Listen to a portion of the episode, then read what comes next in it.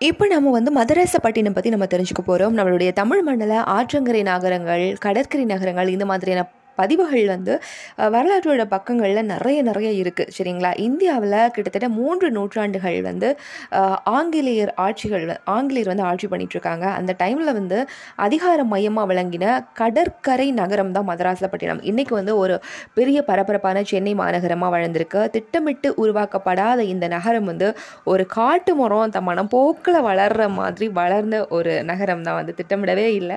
அது தானாக வளர்ந்த ஒரு காட்டு மரம் மாதிரி வளர்ந்த நகரம் தான் வந்து சென்னை மாநகரம் நகரங்கள் சமூகத்தினுடைய பண்பாட்டு கூறுகளில் வந்துட்டு முதன்மையான ஒன்று ஸோ சமூகத்தில் கடந்த கால வரலாற்றுக்கும் நிகழ்கால வாழ்க்கைக்கும் எதிர்கால வளர்ச்சிக்கும் வந்து இந்த நகரங்கள் வந்து துணை நிற்குது. தென்னிந்தியாவினுடைய நுழைவாயில் அப்படின்னு அழைக்கப்படக்கூடிய சென்னை வந்து இன்றைக்கி தமிழகம் எங்கும் பரவி அங்கே வாழும் தமிழகம் எங்கும் பரவி வாழக்கூடிய தமிழர்களுடைய பண்பாட்டு அடையாளம் தான் சென்னை.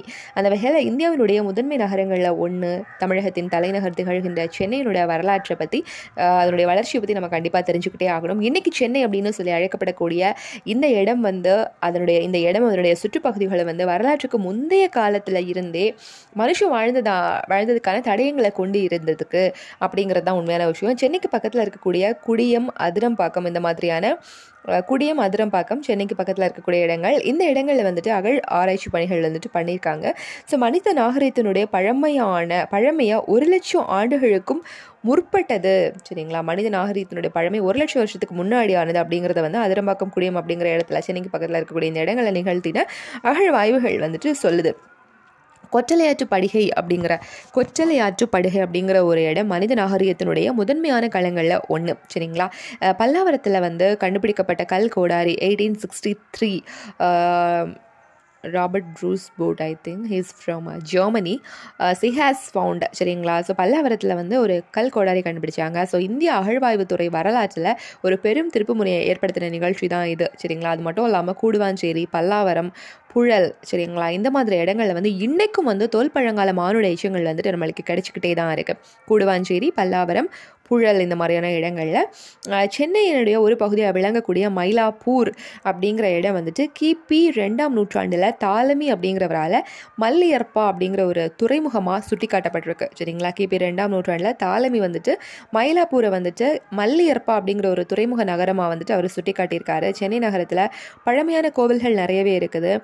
திருவற்றியூர் திருவான்மையூர் திருவான்மியூர் மயிலாப்பூர் திருமுல்லைவாயல் இந்த மாதிரியான இடத்துல இருக்கக்கூடிய கோவில்கள் வந்து பாடல் பெற்ற ஆயிரம் ஆண்டுகளுக்கு கோயில்கள் இந்த மாதிரி கோயில்கள் பாடல் பெற்ற ஆயிரம் ஆண்டுகளுக்கு முற்பட்ட தலங்களாக இருக்குது பல்லாவரத்தில் பல்லவர் குடைவரை முதலாம் மகேந்திரவர்மன் காலத்தில் வந்து அமைக்கப்படுது சரிங்களா? பல்லாவரத்தில் பல்லவர் குடைவரை கோவில்கள் இருக்குது இது வந்து முதலாம் மகேந்திரவர்மன் காலத்தில் வந்து அமைக்கப்பட்டுச்சு.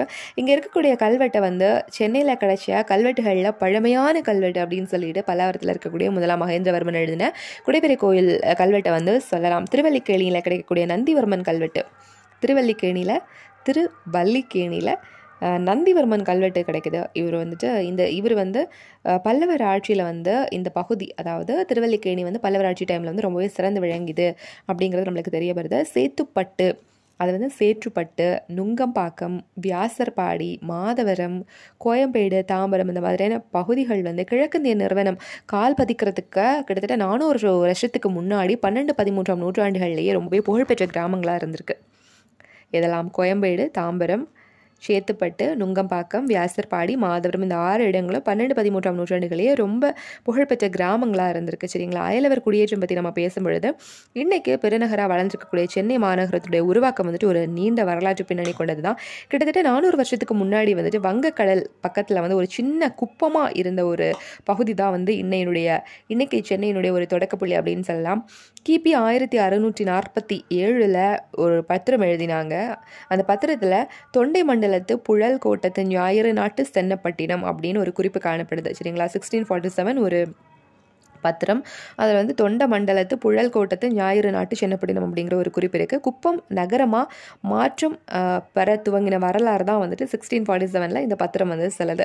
சென்னை பகுதியில் வந்து போர்ச்சுகீசியரும் டச்சுக்காரர்களும் வந்துட்டு வணிக வெற்றி வந்து பெற்றாங்க. போர்ச்சுகீசியர்கள் டச்சுக்காரர்கள். இவங்களுக்கு அடுத்தது வந்து ஆங்கிலேயர்களும் வந்து அவங்களுடைய வணிகத்தை வந்து இங்கே மேற்கொள்ளணும் அப்படின்னு சொல்லிட்டு ஆசைப்பட்டாங்க.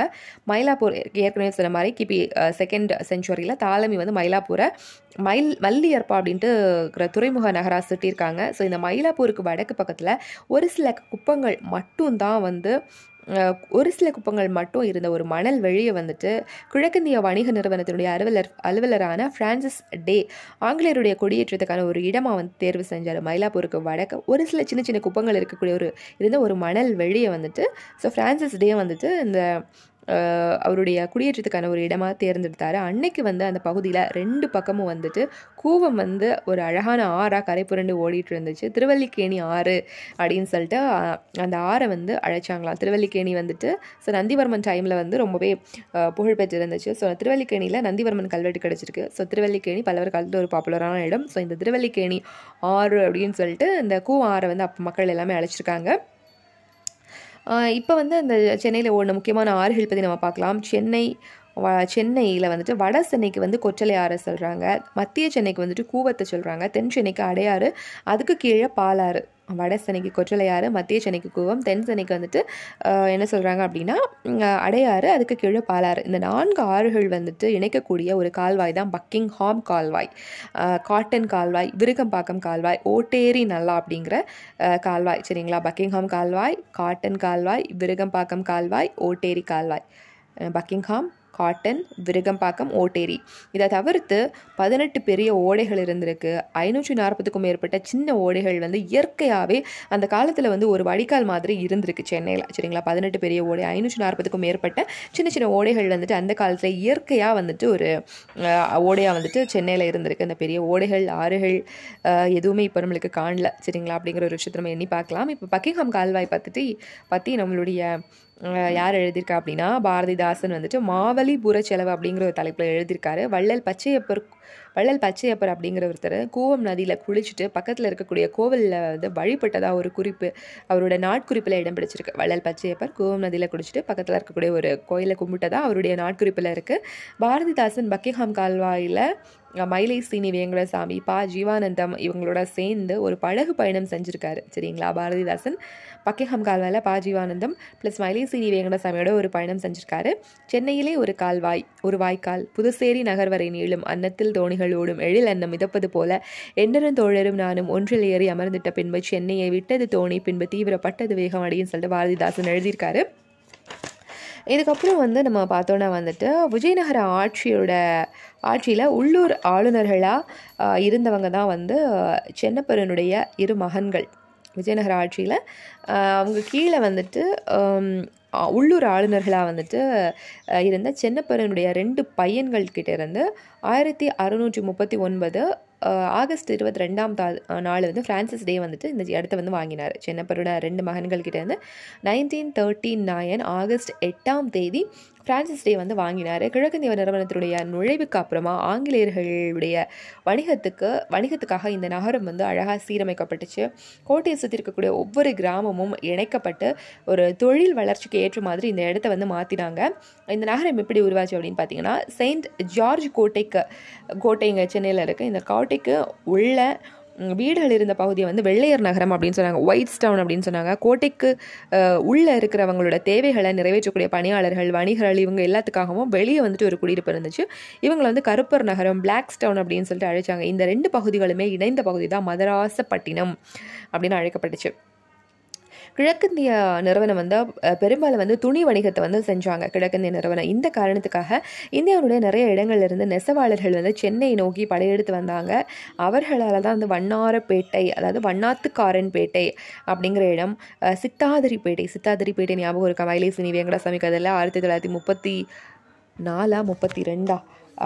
ஆயிரத்தி தொள்ளாயிரத்தி முப்பத்தி ஐ திங்க் ஆயிரத்தி தொள்ளாயிரத்தி முப்பத்தி நாலில் வந்துட்டு அந்த சித்தாதிரிப்பேட்டையில் தான் வந்து தேப்போ மீனாட்சி சுந்தரனார் வந்து உயர்நிலைப் பள்ளியில் ஒரு தமிழ் ஆராய்ச்சி மாநில சாதா சார்க்குனார் கிறிஸ்துவர்மம் தமிழ் அப்படிங்கிற இதில் ஒரே நடத்தினார். அதை வச்சு இவர் நூல் எழுதினதெல்லாம் கேள்விப்படும் இல்லையா? ஆயிரத்தி தொள்ளாயிரத்தி முப்பத்தி நாலு மறந்துடாதீங்க. ஓகேவா ஸோ வந்து இந்த இதனால தான் வந்து இந்த வண்ணாத்துக்கா வண்ணாரப்பேட்டை வண்ணாத்துக்காரன் பேட்டை வந்துட்டு அப்படியாச்சு சின்னத்தரிப்பேட்டை சித்தாதிரிப்பேட்டை அப்படிங்கிற பகுதிகள் வந்து இந்த இடத்த சுற்றி உருவாச்சு. அதுக்குமா அதே மாதிரி ஏற்கனவே இந்த இடத்துல இருந்த எழும்பூர் திருவல்லிக்கேணி புரசைவாக்கம் தண்டையார்பேட்டை திருவெற்றியூர் இந்த மாதிரியான கிராமங்களையும் சேர்த்து வந்து இங்கே இணைச்சாங்க. எழும்பூர் திருவல்லிக்கேணி புரசைவாக்கம் தண்டையார்பேட்டை திருவெற்றியூர். எழும்பூர் திருவல்லிக்கேணி புரசைவாக்கம் தண்டையார்பேட்டை திருவெற்றியூர் இதில் எல்லா கிராமங்களையும் இணைச்சாங்க. வடசென்னை பகுதிகளில் வந்துட்டு மதராசப்பட்டினம் அப்படின்னும் தென்சென்னை பகுதிகளில் சென்னப்பட்டணம் அப்படின்னு சொல்லி அழைச்சாங்க. ரெண்டையுமே சேர்த்து ஆங்கிலேயர்கள் வந்து மதராஸ் அப்படின்னு அழைச்சாங்க. வடசென்னை வந்துட்டு மதராசப்பட்டினம் தென் சென்னை வந்துட்டு சென்னப்பட்டணம் ரெண்டும் சேர்த்து மதராஸ் அப்படின்னு சொல்லிட்டு அழைச்சாங்க. அதுக்கப்புறமா லேட்டரான் அந்த அது வந்து மதராஸ் வந்து மெட்ராஸ் ஆகி இன்றைக்கி நம்ம சென்னை அப்படின்னு சொல்லி அழைச்சிட்டு இருக்கோம். நகராட்சி அல்லது மாகாணம் அப்படிங்கிற ஒரு கான்செப்டை பற்றி நம்ம பேசும்பொழுது ஆயிரத்தி அறுநூற்றி நாற்பத்தி ஆறாம் ஆண்டில் கணக்கெடுத்து பார்க்கும்பொழுது அங்கே வந்து மக்கள் தொகை பத்தொன்பதாயிரம் இருந்துச்சு சென்னையில். இந்த வளர்ச்சியை தெரிஞ்சதுக்கப்புறம் வந்து ஆயிரத்தி அறுநூற்றி எண்பத்தி எட்டில் சென்னை நகராட்சியை உருவாக்கினாங்க. ஆங்கிலேயர் ஆட்சி செய்கிறதுக்கு வசதியாக தென்னிந்தியாவினுடைய நிறைய நிறைய பகுதிகளை உள்ளடக்கிய சென்னை மாகாணத்தை வந்துட்டு உருவாக்கினாங்க. ஃபஸ்ட்டு ஃபஸ்ட்டு வந்துட்டு இந்த சென்னை மாகாணத்தினுடைய தலைவராக இருந்தவர் எலி ஏல் எலி ஏல் சென்னை மாகாணத்தினுடைய தலைவராக முதன் முதல்ல இருந்தார்.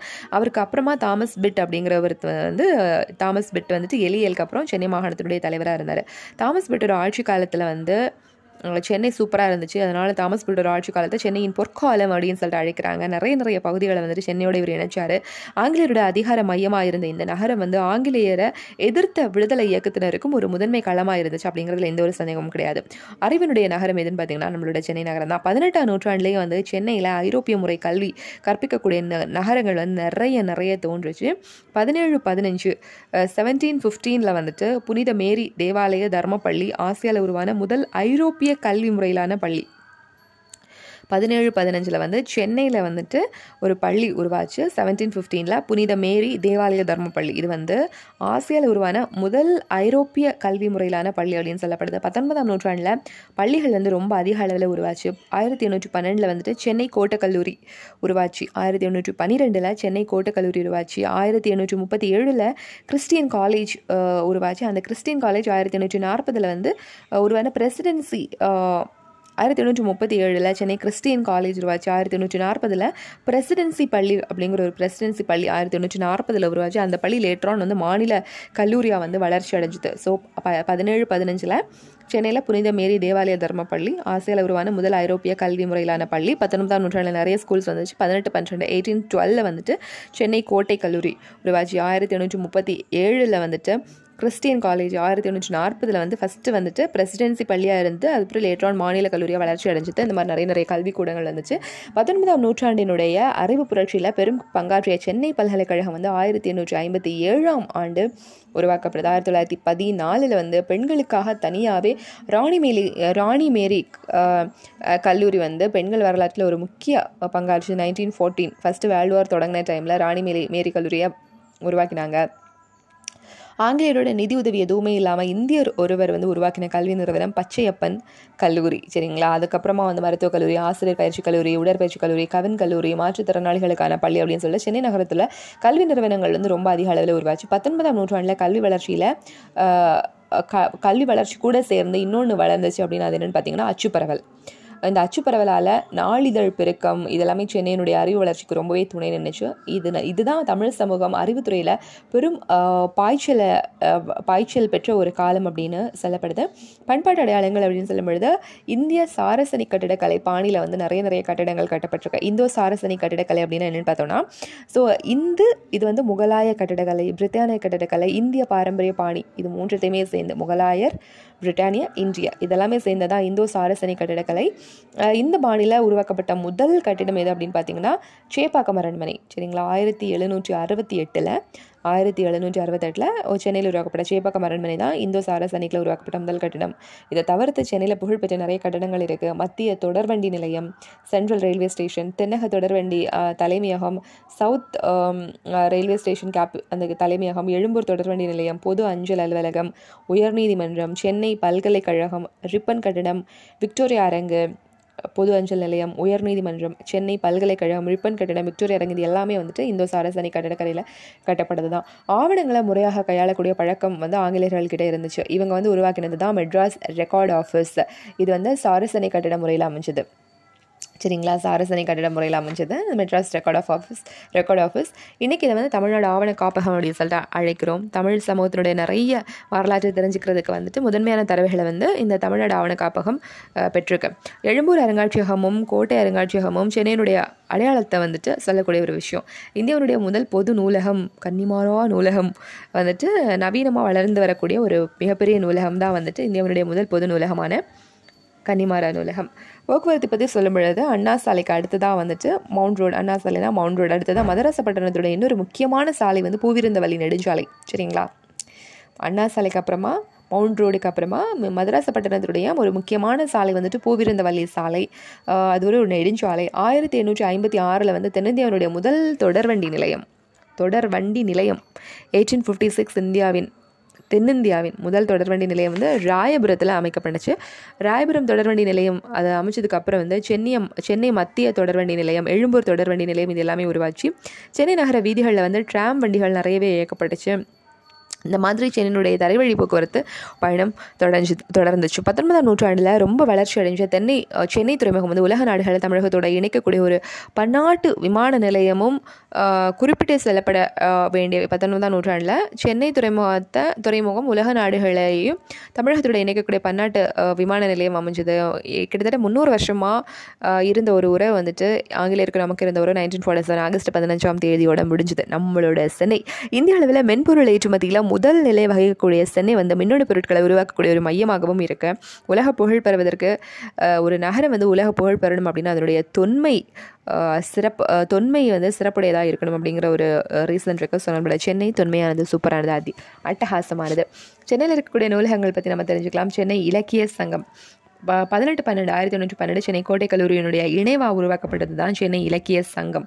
சரிங்களா? இந்தியாவினுடைய பழைய நூலகங்களில் ஒன்று தான் சென்னை இலக்கிய சங்கம். ஆயிரத்தி தொண்ணூற்றி பன்னெண்டு கோட்டை கல்லூரியோட சேர்ந்து உருவாக்கப்பட்டுச்சு. கன்னிமாரா நூலகம் வந்துட்டு ஆயிரத்தி தொண்ணூற்றி அறுபதில் அருங்காட்சியகத்தினுடைய அங்கமாக தொடங்கப்பட்ட நூலகம் வந்து இந்தியாவினுடைய முதல் பொது நூலகம். சரிங்களா? ஆயிரத்தி தொண்ணூற்றி அறுபதில் கன்னிமாரா நூலகம் வந்துட்டு ஒரு ஒரு ஒரு எப்படி உருவாச்சுன்னா ஒரு அங்கமாக அருங்காட்சியகத்தினுடைய ஒரு அங்கமாக உருவாச்சு. இது இந்தியாவுடைய முதல் பொது நூலகம். கீழ்த்திசை சுவடிகள் நூலகம் வந்துட்டு காலில் மெக்கன்சியினோட தொகுப்புகள் தொகுப்புகளை அடிப்படையாக கொண்டு ஆயிரத்தி எண்ணூற்றி அறுபத்தி ஒன்பதில் உருவாக்கப்பட்ட இந்த நூலகம் வந்து அரிய ஓலைச்சுவடிகளை தாழ் சுவடிகள் புத்தகங்கள் அப்படின்ட்டு நிறைய நிறைய தொகுப்புகளில் வச்சுருக்கு. ஸோ கீழ்த்திசை சுவடிகள் நூலகம் காலின் மெக்கன்சியினோட தொகுப்புகளை அடிப்படையாக கொண்டு ஆயிரத்தி எண்ணூற்றி அறுபத்தி ஒன்பதில் உருவாக்கப்பட்ட இந்த நூலகம் வந்துட்டு அரிய ஓலைச்சுவடி தாள் சுவடி புத்தகம் இது எல்லாத்தையுமே பெற்றிருக்கு.